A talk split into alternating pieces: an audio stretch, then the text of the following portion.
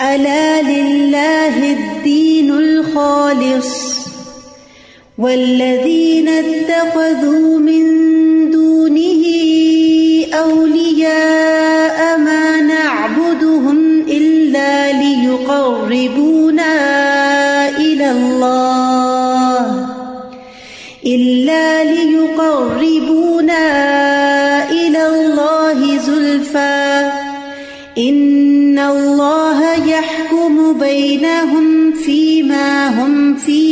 يختلفون.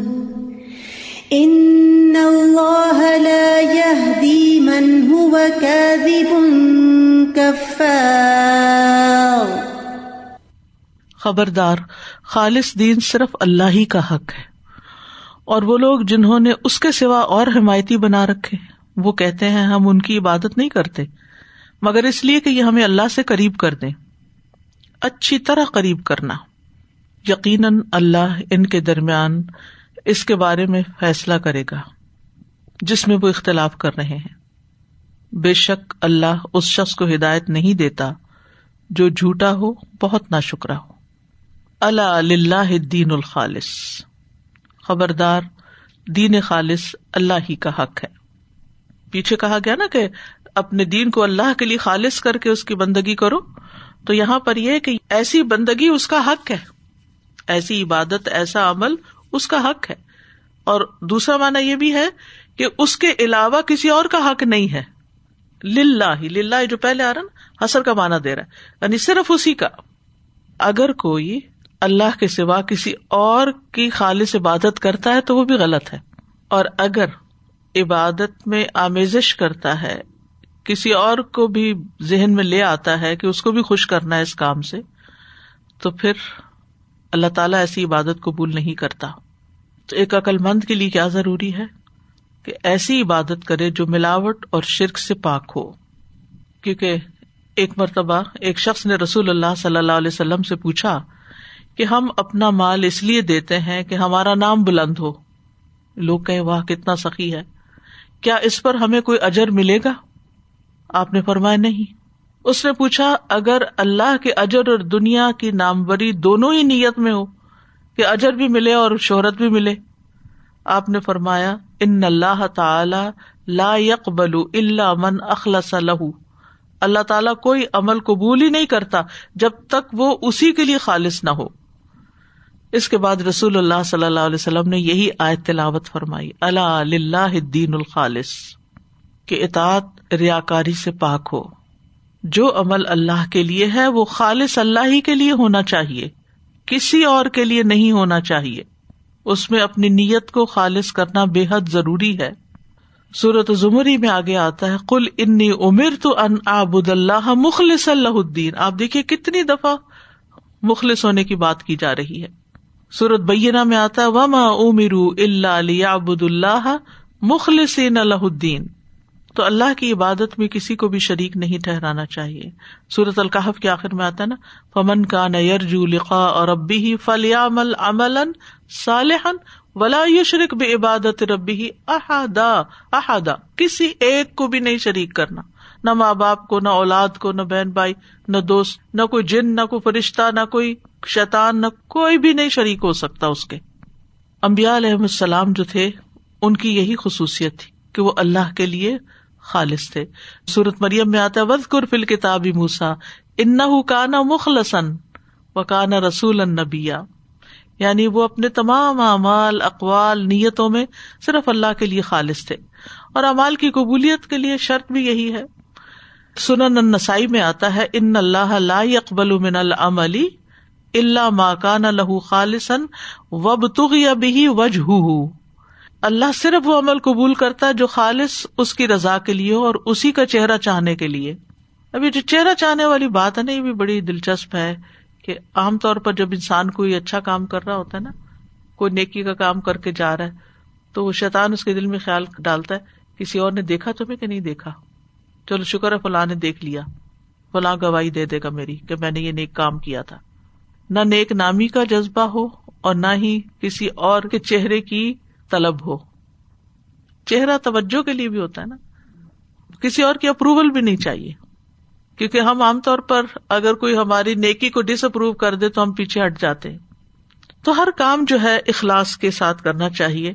صورت لعل میں آتا ہے اللہ مالہ یتزکا و مال احدن اندہ من نعمت تجزا الابتغاء وجہ ربہ الاعلی ولا سوف یردا۔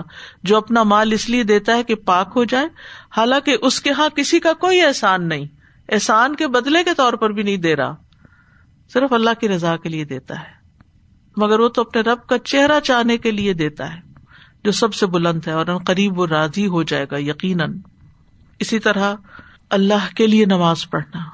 رسول اللہ صلی اللہ علیہ وسلم نے فرمایا، مسلمان بندہ جب اللہ کے چہرے کا ارادہ کرتے ہوئے نماز پڑھتا ہے، تو اس کے گنا اس طرح جھڑ جاتے ہیں جیسے اس درخت کے پتے جھڑ رہے ہیں۔ اللہ کے لیے روزہ رکھنا۔ جو شخص اللہ کا چہرہ چاہنے کے لیے ایک دن کا روزہ رکھے اور اسی پر اس کا اختتام ہو، تو وہ جنت میں داخل ہوگا۔ اللہ کے لیے زکات دینا۔ اور جو کچھ تم زکات میں سے دیتے ہو اللہ کے چہرے کا ارادہ کرتے ہوئے، تو وہی لوگ کئی گنا بڑھانے والے ہیں۔ سورت اور روم کی آیت کا حصہ ہے۔ رسول اللہ صلی اللہ علیہ وسلم نے فرمایا، جس نے اپنے مال کی زکات ادا کی، اس حال میں کہ اس کا نفس راضی ہو اور وہ اللہ کا چہرہ اور آخرت کا گھر چاہتا ہو، اس نے اپنے مال کا کوئی حصہ نہیں چھپایا۔ صرف اور صرف اللہ ہی کے لیے، کیونکہ جب انسان اللہ کے لیے کرتا نا، تو پھر پوری طرح حق بھی ادا کرتا ہے، کیونکہ اللہ تو دیکھتا ہے۔ اللہ کے لیے صدقہ کرنا۔ آپ صلی اللہ علیہ وسلم نے فرمایا، مسند احمد کی روایت ہے، جو شخص اللہ کا چہرہ چاہنے کے لیے صدقہ کرے اور اسی پر اس کا اختتام ہو، تو وہ جنت میں داخل ہوگا۔ وما تن فکون البتغا اوج اللہ اور تم خیر میں سے جو بھی خرچ کرو گے، تمہارے اپنے لیے ہے اور تم خرچ نہیں کرتے مگر اللہ کا چہرہ چاہنے کے لیے۔ یعنی یہی ہماری حالت ہونی چاہیے۔ رشتے دار ہوں، مسکین ہوں، مسافر ہوں سب کو دینے کے لیے اللہ کی خاطر، اللہ کے لیے کھانا کھلانا۔ ویوت امون تام اللہ حب ہی مسکین و یتیمن و اسیرا ان نما نت ام کم لوج اللہ ہم تمہیں صرف اللہ کے چہرے کی خاطر کھلاتے ہیں۔ لا نرید من کم جزا ام ولا شکورا ہم تم سے نہ کوئی بدلا چاہتے ہیں، نہ شکریہ چاہتے ہیں۔ دنیا کا کوئی بھی کام، اگر انسان اللہ کی رضا کے لیے کرتا ہے تو وہ بھی عبادت بن جاتا ہے۔ پھر وہ قابل اجر ہو جاتا ہے۔ دین کا وہ مانا یاد رکھے نا، وہ عمل جس پر معاوضہ طلب کیا جائے یا جس کا معاوضہ ملے۔ اسی طرح جو بھی دیا جائے، اللہ کے لیے دیا جائے۔ ہم کہ تو دیتے ہیں زبان سے، فی سبیل اللہ، فی اللہ اللہ کی خاطر۔ لیکن واقعی کیا اللہ کی خاطر ہے؟ اپنا محاسبہ بھی کرنا چاہیے۔ اسی طرح علم سیکھتے ہوئے بھی اللہ کی خاطر۔ اللہ کی رضا حاصل کرنے، اللہ کا چہرہ چاہنے کے لیے۔ قرآن پڑھنا اس کے بارے میں آتا ہے کہ جابر کہتے نبی صلی اللہ علیہ وسلم ہمارے پاس تشریف لائے اور مسجد میں کچھ لوگ قرآن کی تلاوت کر رہے تھے۔ آپ نے فرمایا، قرآن کی تلاوت کرو اور اس کے ذریعے اللہ ضب اللہ کا چہرہ چاہو۔ یعنی صرف اس کے لیے پڑھو۔ اقرا القرآن وب تغو بھی وجہ اللہ۔ اس سے پہلے کہ ایسے لوگ آ جائیں جو قرآن کی ادائیگی کو اتنی اہمیت دے جتنا کہ تیر کے سیدھا کرنے کو دیے جاتی۔ لیکن اس کا بدلا دنیا میں وصول کریں گے اور اس کے اجر و ثواب کو آخر تک مؤخر نہیں کریں گے۔ پھر ذکر بھی اللہ کی خاطر۔ حدیث میں آتا ہے، جب کوئی جماعت اکٹھی ہوتی ہے، اللہ کا ذکر کرتی ہے اور اس سے اس کا مقصد صرف اللہ کا چہرہ ہوتا ہے۔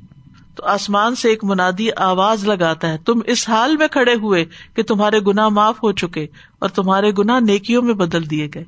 جیسے یہ مجلس بھی ذکر کی مجلس ہے۔ تو اگر صرف اللہ کی خاطر ہم اس میں آئے تو اتنا بڑا اجر و ثواب ہے کہ انسان اٹھتا ہے اور گنا جھڑ چکے ہوتے ہیں۔ پھر اسی طرح تکلیفوں پہ صبر کرنا، وہ بھی اللہ کی خاطر۔ و لدین صبر اب جھیلنا وہ لوگ جو اللہ کا چہرہ چاہنے کے لیے صبر کرتے ہیں۔ اللہ کے لیے غصہ پینا۔ حدیث میں آتا ہے، اللہ کے نزدیک غصے کے اس گھونٹ سے زیادہ افضل گھونٹ کسی بندے نے کبھی نہ پیا ہوگا، جو وہ اللہ کا چہرہ حاصل کرنے کے لیے پی جاتا ہے۔ صرف اللہ کی خاطر معاف کر دیتا ہے۔ اور مسرد احمد کی روایت کے مطابق ایسے شخص کی عزت میں اللہ تعالیٰ اضافہ کرتا ہے، جو کسی ظلم کرنے والے کو صرف اللہ کی خاطر معاف کر دیتا ہے۔ پھر اسی طرح اپنی ذمہ داریاں اللہ کی خاطر پوری کرنا۔ راف بن خدیج کہتے ہیں کہ میں نے رسول اللہ صلی اللہ علیہ وسلم کو یہ فرماتے ہوئے سنا ہے کہ اللہ ضو اللہ کے چہرے کے لیے حق کے ساتھ زکوٰۃ وصول کرنے والا اس شخص کی طرح ہے جو اللہ کے راستے میں جہاد کرتا ہو وہ صرف منی مینجمنٹ کر رہا ہے، صدقات وصول کر کے ان کو آرگنائز کر رہا ہے، لیکن اس کا یہ کام جہاد فی سبیل اللہ شمار ہو رہا ہے۔ کیونکہ وہ صرف اللہ کی خاطر کر رہا ہے، اللہ کا چہرہ چاہنے کے لیے۔ اور جو اللہ کے چہرے کی خاطر کرتا ہے، پھر وہ اس مال میں کوئی ڈنڈی کیسے مار سکتا ہے؟ اس کو مس یوز کیسے کر سکتا ہے؟ پر میں حتیٰ کے اپنے گھر واپس لوٹا ہے، کیونکہ اس زمانے میں زکات کلیکٹر جا کے کلیکٹ کرتے تھے۔ ولدی مندون ہی اولیا اور وہ لوگ جنہوں نے اس کے سوا اولیا بنا رکھے ہیں۔ یعنی وہ ہے نہیں، انہوں نے خود بنا لیے ہیں۔ اشارہ ہے کفار مکہ کی طرف اور ان سب لوگوں کی طرف جنہوں نے ایسے اولیا بنا رکھے ہیں۔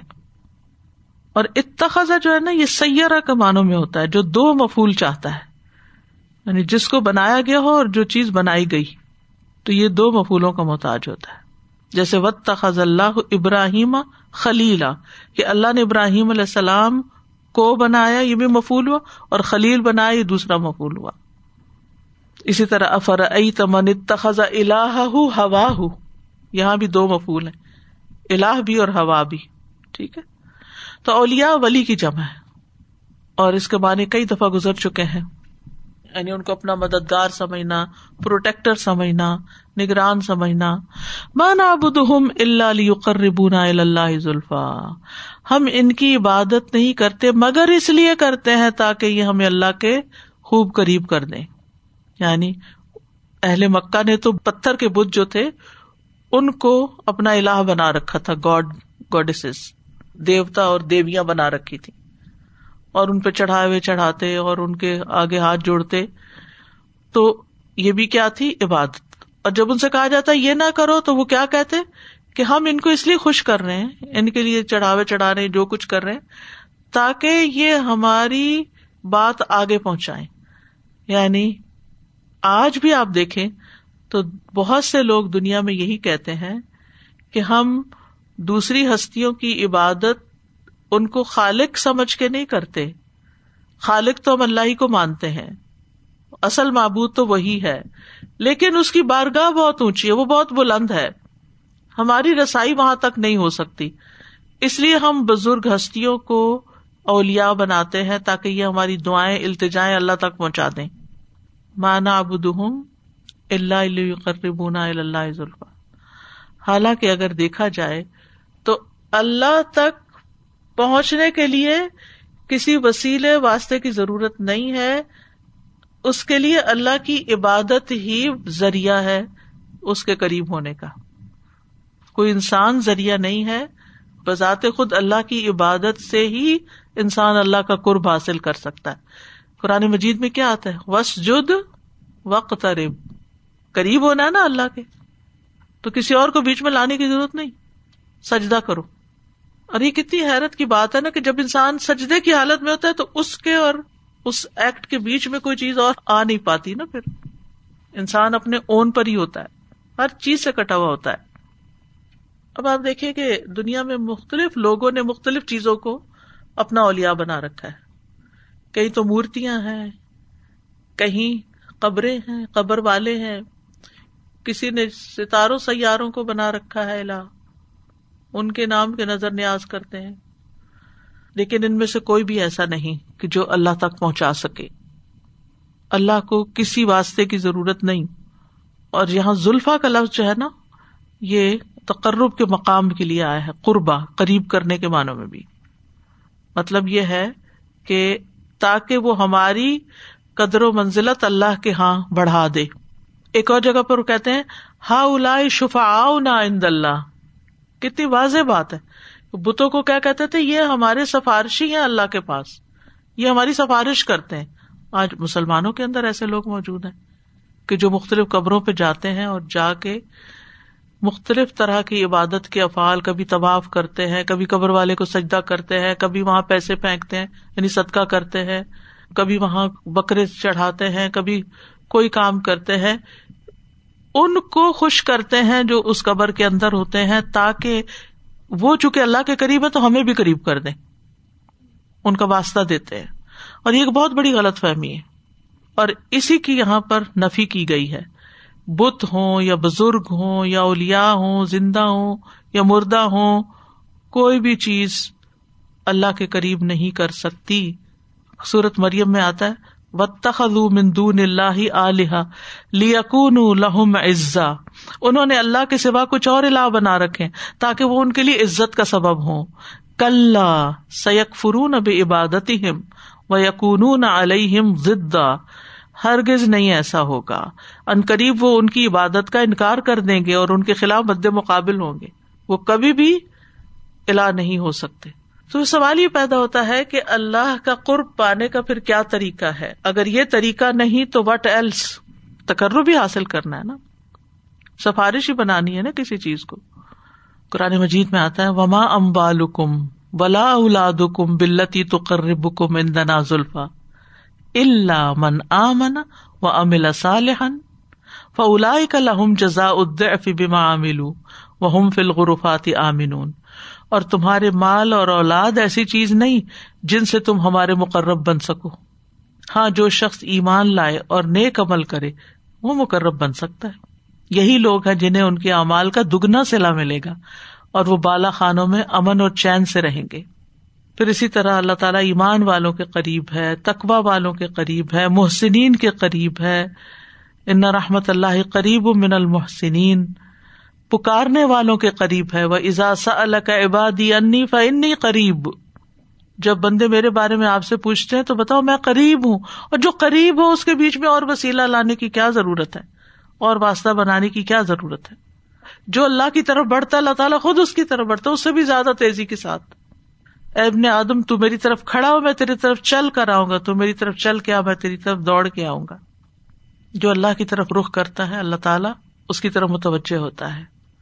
اسی طرح صورت اسرا میں آتا ہے الا کلین یدون یب تغون الا رب ہم الوسیلتا جنہیں یہ لوگ پکارتے ہیں، وہ تو خود اپنے رب کی طرف وسیلہ تلاش کر رہے ہیں۔ یعنی جو نیک لوگ ہیں، وہ تو خود نیکیاں کر کر کے اپنے رب کا قرب تلاش کر رہے ہیں۔ پھر نیکیوں میں سبقت کرنا جو ہے تقرب کا باعث ہے۔ وسابقون سابقون الا کل مقربون فی جنات النعیم۔ نماز قرب پانے کا ذریعہ ہے۔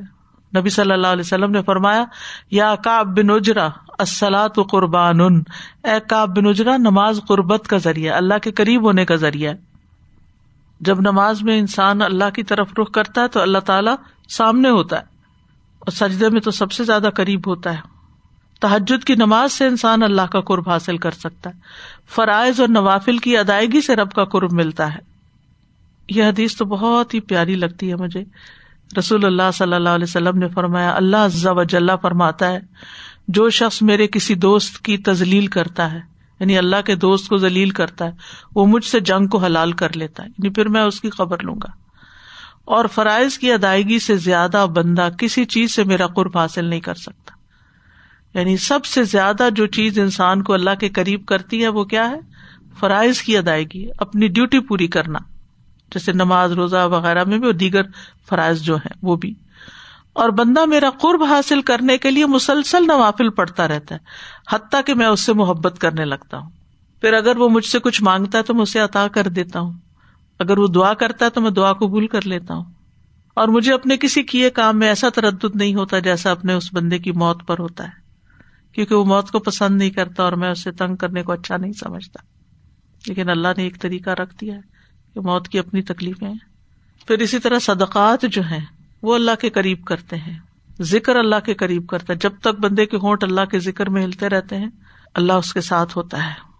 رات کے آخری حصے میں بندہ اپنے رب سے بہت زیادہ قریب ہوتا ہے۔ اقرب ما یقون رب من العبد فی جو فل آخر سنت ترمزی کی روایت ہے۔ جو بندہ ذکر کرتا ہے پز قرونی ازکر کو پھر اسی طرح اہل القرآن جو ہے، قرآن پڑھنے پڑھانے والے ہم اہل اللہ و خاصت وہ اللہ کے مقرب ہے پھر اسی طرح اللہ کی قربت پانے والے اعمال سے محبت رکھنا اور اس کی دعا کرنا۔ اللہ اسلو کا حبا کا وہ حبا میں حبو کا وہ حبا عمل یو قرب اسی طرح مقرب بننے کی دعا بھی کرنی چاہیے۔ اللہ جالنی من المقربین۔ تو جب اتنے سارے طریقے بتا دیے گئے تقرب حاصل کرنے کے، تو ان سب کو چھوڑ کے آپ انسانوں کے پاس جاتے ہیں کہ وہ آپ کو اللہ کے قریب کر دی کیا اللہ تعالیٰ کو آپ کسی انسان کی طرح سمجھتے ہیں؟ کسی دنیاوی بادشاہ کی طرح سمجھتے ہیں کہ ان تک آپ پہنچ نہیں سکتے، لہٰذا بیچ میں آپ کو کسی کو لانا پڑتا ہے۔ اور حیرت کی بات ہے کہ کمنگ ویک میں جو فک القلوب کا لیسن آ رہا ہے، اس میں ساری اسی ٹاپک پہ بات ہے۔ وسائط پہ، واسطہ، وسیلہ، کہ کیا اللہ کو واسطے کی واقعی ضرورت ہے؟ اللہ کو ضرورت نہیں اور اس کے دلائل دیے گئے کیوں نہیں ضرورت اللہ کو؟ تو وہ کہتے تھے، یہ ہمیں اللہ کے قریب کرتے ہیں۔ اللہ تعالیٰ نے نفی کر دی کہ کوئی یہ قریب نہیں کرتے۔ قریب کرنے کے لیے وسجد وقت کرو۔ ان اللہ مبینہ ہوں فی ہوں فی ہی اختلف اللہ ان کے درمیان فیصلہ کرے گا جس میں اختلاف کرتے کیونکہ آپ دیکھیے، قیامت کے دن فیصلہ تو ہوگا۔ لیکن خود مسلمانوں کے اندر کتنا اختلاف ہے اس معاملے میں؟ اللہ بتائے گا اس دن، اور اس کا فیصلہ اس کتاب کے مطابق ہوگا، جو اس نے دنیا میں بتایا، اس کے مطابق ہی وہ آخرت میں فیصلہ کرے گا۔ ان اللہ اللہ حدیمن ہوا کاذب ان کفار، بے شک اللہ ہدایت نہیں دیتا اس کو جو جھوٹا ہو، سخت نا شکرا ہو، پکا کافر ہو۔ یعنی اللہ تعالی کس چیز کی ہدایت نہیں دیتا، کون سا راستہ نہیں دکھاتا، حق کا راستہ دین اسلام کا راستہ، وحدانیت کے اقرار کی توفیق یعنی جو اللہ پہ جھوٹ گڑتا ہے، اللہ کی نسبت باطل باتیں کرتا ہے، تو پھر وہ یہ سمجھتا ہے کہ اللہ تعالیٰ اس کو حق دے دے گا، حق کی پہچان دے دے گا، ہرگز نہیں۔ پھر اسی طرح یہ ہے کہ کفر میں جو مبالغہ ہے، یہ جھوٹ میں بھی مبالغے کو لازم کر دیتا ہے۔ کفار بہت زیادہ کفر کرنے والا یعنی اللہ اور اس کے رسول کا کفر اور اس کی نعمتوں کی ناشکری۔ تو اس آیت سے یا ان ریلیٹڈ آیات سے جو بات پتہ چلتی ہے، وہ یہ ہے کہ قرآن مجید کی ساری تعلیمات حق ہے یہ حق کے ساتھ آیا ہے۔ بالکل سچے واقعات ہیں، حقیقت پر مبنی خبریں ہیں اور احکامات منحیات عوامر سب کے سب بالکل پرفیکٹ ہے درست ہے فٹ آتے ہیں انسانوں کے اوپر۔ انسان اگر ان کو اختیار کر لے تو انسانوں کی زندگی سنور جائے۔ اور ان کی مخالفت سے ہی انسان مشکل میں پڑتا ہے۔ اور کاذب اور کفار جو ہے، وہ انسان کیوں بنتے ہیں؟ کیونکہ وہ حق کو حق نہیں سمجھتے، حق کو تسلیم نہیں کرتے، حق کے مطابق فیصلے نہیں کرتے۔ حقیقت پر مبنی سوچ نہیں رکھتے زن و تخمین پر چلتے ہیں، وہم و گمان پہ چلتے ہیں، اور حق کو ایک طرف کیے ہوئے ہیں۔ ان آیا سے بھی پتہ چلتا ہے کہ قرآن کے نزول کا مقصد اللہ کی عبادت ہے۔ کیونکہ قرآن کے نزول کی بات کے بعد کیا کہ فابد اللہ، تو آپ اللہ کی عبادت کریں۔ اللہ نے کتاب کیوں نازل کی تاکہ آپ کو اللہ کی عبادت کرنے میں آسانی ہو۔ پھر یہ بتایا گیا کہ عبادت میں اخلاص واجب ہے۔ فابد اللہ مخلص اللہ الدین۔ حدیث میں آتا ہے، رسول اللہ صلی اللہ علیہ وسلم نے فرمایا، اللہ تعالیٰ فرماتے ہیں کہ شریک بنائے جانے والوں میں سب سے زیادہ میں شراکت سے مستغنی بے نیاز ہوں۔ جس شخص نے کوئی عمل کیا اور اس نے کسی کو میرے ساتھ شریک کر دیا، تو میں اسے اس کے شرک کے ساتھ اکیلا چھوڑ دیتا ہوں۔ جاؤ تم اور تمہارا شرک، میرے سے تمہارا کوئی واسطہ نہیں۔ لہذا کوئی کام جو ریا کاری کے لیے کیا جائے، دکھاوے کے لیے یا تعریف چاہنے کے لیے؟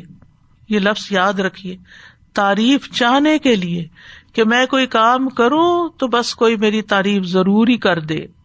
اگر تعریف نہیں کی تو بس میں ڈسہارٹ ہو جاؤں اور پھر کام ہی چھوڑ بیٹھوں۔ لوگوں سے اپروول چاہنا، یہ اخلاص کے منافی ہے۔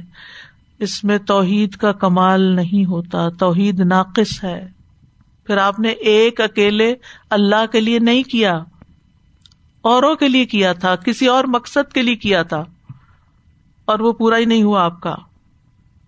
تو جو شخص تعریف چاہنے کے لیے نیک عمل کرتا ہے، وہ اجر سے محروم ہو جاتا ہے۔ جب دل میں یہ خیال بھی آئے نا، تو فوراً اللہ قوت اللہ بلّہ پڑا کرے۔ یہ کوئی کام ہو ہی نہیں سکتا جب تک اللہ نہ کرے۔ پھر میرا کیا کمال ہے؟ مجھے کیوں اپروول چاہیے لوگوں کی؟ مجھے کیوں لوگوں کی تعریف چاہیے؟ جب میں نے کیا اللہ کے لیے، اللہ نے دیکھ لیا۔ ولا صوفا یاردا وہ راضی ہو جائے گا۔ مقصد حل ہو گیا۔ پھر ایک اور بات یہاں سے یہ پتا چلتی ہے کہ عبادت کرنا یہ اصل دین ہے۔ یعنی دین کا کانسیپٹ عبادت کے بغیر نہیں ہے۔ اور عبادت پر اجر بھی ملے گا۔ کیونکہ دین کا لفظ اجر کے لیے بھی ہے۔ اور ثواب کی نیت سے عبادت کرنا چاہیے۔ ہر کام ثواب کی نیت سے کرنا چاہیے۔ کیونکہ بہت سے لوگ ثواب کو پیچھے چھوڑ دیتے ہیں اور اور مقاصد آگے لے آتے لہذا فائدہ نہیں اٹھاتے۔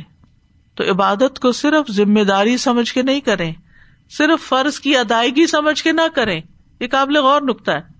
صرف ذمہ داری نہیں سمجھے کہ میری ذمہ داری ہے، اب یہ کام میرے اوپر آ گیا ہے۔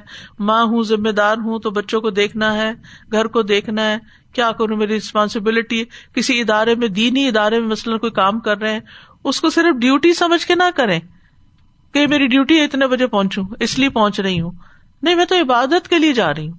قرآن کا پڑھنا ہو، پڑھانا ہو، کچھ بھی عبادت کی نیت سے کریں۔ صرف ذمہ داری یا فرض کی ادائیگی سمجھ کے نہیں کرنا۔ اور پھر یہ بھی نہیں کہ میں عبادت اس لیے کری، کوئی مزہ آتا ہے۔ مزہ حاصل کرنے کے لیے بھی نہیں۔ وہ آ ہی جائے گا۔ اگر کسی پوچھتے نا کہ یہ کام آپ کیوں کرتے کہتے بس مجھے اچھا لگتا ہے۔ کتنا عام سا جواب ہوتا ہے نا یہ۔ آئی انجوائے ڈوئنگ اٹ تو صرف انجوائےمنٹ کے لیے تو نہیں کوئی کام کرتے۔ اسی لیے تو پھر جو جس میں انجوائے نہیں کرتے، وہ کرتے ہی نہیں ہے چاہے وہ ہمارے اوپر فرض بھی ہو۔ اس سے امبیلنس ہو جاتا ہے زندگی میں۔ جب انسان انجوائےمنٹ کے پیچھے بھاگتے ہوئے اچھے کام کرتا ہے، ان کاموں پہ تو گھنٹوں لگا دینا جن میں مزہ آتا ہو، اور اٹھ کے نماز کی چار رکتے ڈھنگ سے پڑھنے کا دل نہ چاہے۔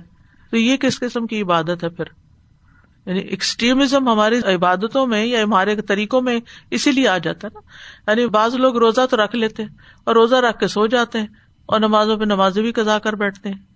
وہ وہی کام کریں جو آپ اللہ کے لیے کر رہے ہیں اور جتنا آپ کر سکتے ہیں تاکہ دوسرے کام متاثر نہ ہو پھر یہ بات بھی ہمیں اس آیت سے پتہ چلی کہ جس عمل میں اللہ کے علاوہ کوئی اور شریک ہو گیا وہ عمل قبول ہی نہیں ہوگا۔ اس کا کوئی اجر نہیں۔ پھر یہ کہ اللہ تعالیٰ بندوں کے اعمال سے بے نیاز ہے۔ اللہ کو ہمارے اعمال کی ضرورت نہیں ہے۔ کہ اللہ تعالیٰ فرماتے انا اغنشرا کا انشرک اب دیکھیے جو بندہ ضرورت مند ہوتا ہے نا، اس کو جیسی بھی چیز دے دی جائے نا، وہ قبول کر لیتا ہے۔ مثلاً آپ غریب کو ملاوٹ والا دودھ بھی دیتے ہیں تو وہ کیا کرتا ہے؟ وہ قبول کر لیتا ہے نا، کیونکہ اس کی ضرورت ہے۔ لیکن جس کو ضرورت نہ ہو، آپ بھلا اس کو دے کے دیکھے واپس آپ کی طرف پھینکے گا یہ مجھے نہیں چاہیے۔ اللہ تعالیٰ کو ہماری عبادتوں کی ضرورت نہیں ہے۔ اللہ اللہ دین الخالص۔ اس کو خالص عبادت چاہیے۔ وہ اس کا حق ہے جو ہمیں ادا کرنا ہے، جس کے لیے ہم پیدا کیے گئے اور یہی ہمارا امتحان ہے۔ پھر اس سے یہ بھی پتا چلا کہ جو بت پرست ہیں یا شرک کرتے ہیں، وہ اللہ کو چھوڑ کر اپنا اولیا کسی اور کو بنا لیتے ہیں۔ ولدین تخذ مندونی اولیا اولیا گہرے دوست کو بھی کہتے ہیں ولی، دلی دوست۔ مندونی ہی کس کے سوا؟ اللہ کے سوا۔ اللہ کے سوا انہوں نے اولیا بنائے ہیں یعنی اللہ کو چھوڑ کے ان سے گہری دوستی ہے۔ دل ان میں اٹکا ہوا ہے۔ ان کی پوجا پاٹ زیادہ۔ اگر آپ کو یاد ہو سورت اللہ نام آپ لوگوں نے پڑھ رکھی ہوگی، اس میں آتا ہے نا کہ مشرقین جو تھے، وہ اپنے مال میں سے جو ان کی کھیتی پیداوار وغیرہ ہوتی تھی، اس میں سے اللہ کا حصہ بھی نکالتے تھے اور بتوں کا بھی نکالتے تھے۔ تو بعض اوقات یہ ہوتا تھا کہ بتوں کے حصے میں کوئی نقصان ہو جاتا، تو وہ اللہ کے حصے سے بتوں کا پورا کر دیتے، لیکن بتوں کا حصہ اللہ کی طرف نہیں لاتے تھے۔ تو اس سے کیا پتا چلتا ہے کہ بت ان کے نزدیک زیادہ امپورٹینٹ تھے۔ ان کو خوش کرنا اور ان کو راضی کرنا۔ تو اسی طرح جو لوگ بدھ تو نہیں، لیکن انسانوں کو، بزرگ انسان یا مرے انسان یا نیک انسانوں کو وسیلہ بنا لیتے ہیں، وہ بھی ان کی ناراضگی برداشت نہیں کر سکتے، کہ ان کی مار پڑے گی تم پہ۔ اگر تم نے ان کے حق میں کوئی کمی کی، اگر تم نے گیارہویں نہ دی تو پھر تمہاری بھینس مر جائے گی۔ پھر یہ ہے کہ جو بتوں کی پوجا کرتے ہیں، وہ اپنے اعمال کی تعویلیں کرتے ہیں۔ ہم ان کی عبادت اس لیے نہیں کر رہے، کر تو رہے تھے، اس لیے نہیں کر رہے کہ ان کی کرنی ہے ہمیں، یہ تو ہمیں اللہ کے قریب کرتے ہیں۔ تو یہ ایک تعویل ہے، ایک ملما سازی ہے بات کی۔ اور اس طرح وہ اپنی بت پرستی کا بھی اقرار کرتے ہیں۔ اور یہ بھی یاد رکھیے کہ مشرقین اپنی زبان سے تو یہ کہتے تھے کہ اللہ ہی سب سے بڑا ہے۔ اور آج بھی آپ دیکھیں، جتنے بھی لوگ شرک کرتے ہیں، وہ اوپر والے کو بڑا مانتے ہیں۔ لیکن اس کے ساتھ اوروں کو بھی انہوں نے الہ بنا رکھا ہے۔ ہر وہ چیز جس سے دنیا میں ڈرتے ہیں اس کو الہ بنا لیتے ہیں، اس کی پوجا شروع کر دیتے ہیں۔ چاہے وہ کوئی جانور ہے، چاہے وہ سانپ ہے، کیڑا مکوڑا۔ کوئی انسان ہے، کوئی آگ ہے، کوئی ہوا ہے، کوئی ستارہ ہے، کوئی سیارہ۔ ہے ستارے، سیارے کیا کہ یہ قسمت پہ اثر انداز ہوتے اس لیے ان کی پوجا کرتے ہیں یہ قسمتیں بناتے، بگاڑتے ہیں۔ اور آج کا آپ دیکھیں، مسلمانوں کے اندر بھی تصور ہے، قسط کا ستارہ گردش میں ہے۔ اگر کسی پہ کوئی مشکل آ جائے تو کہتے اس کا ستارہ گردش میں ہے۔ یعنی انسانوں کی مشکلات کو ستاروں کے ساتھ ایسوسیٹ کرنا۔ لیکن ہمیں کیا بتا دیا کہ شاید سے پتہ چلتا ہے کہ اللہ ہی سب سے بڑا ہے اور براہ راست اسی سے مانگنا چاہیے۔ پھر یہ کہ مشکین اور ان کے اولیا کے درمیان قیامت کے دن جھگڑا ہوگا اور پھر اہل توحید اور اہل شرک کے بیچ میں بھی فیصلہ اللہ کرے گا اور اکیلا اللہ ہی فیصلہ کرے گا۔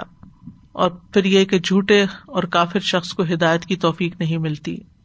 جھوٹ ہدایت سے محرومی کا ذریعہ ہے۔ انسان کو جھوٹ سے بچنا چاہیے۔ وہ کم بل قدب ان القدب یا دل الفجور۔ جھوٹ سے دور رہو، کیونکہ جھوٹ نافرمانی کے رستے پہ لے جاتا ہے۔ اور سچائی ہدایت پانے کا سبب بنتی ہے۔ کفر گمراہی کا سبب بنتا ہے۔ ایک اللہ کا انکار کرے اور اس کے بعد آپ جو چاہیں کریں پھر۔ کیونکہ آپ اللہ کی نگرانی سے آزاد ہو گئے۔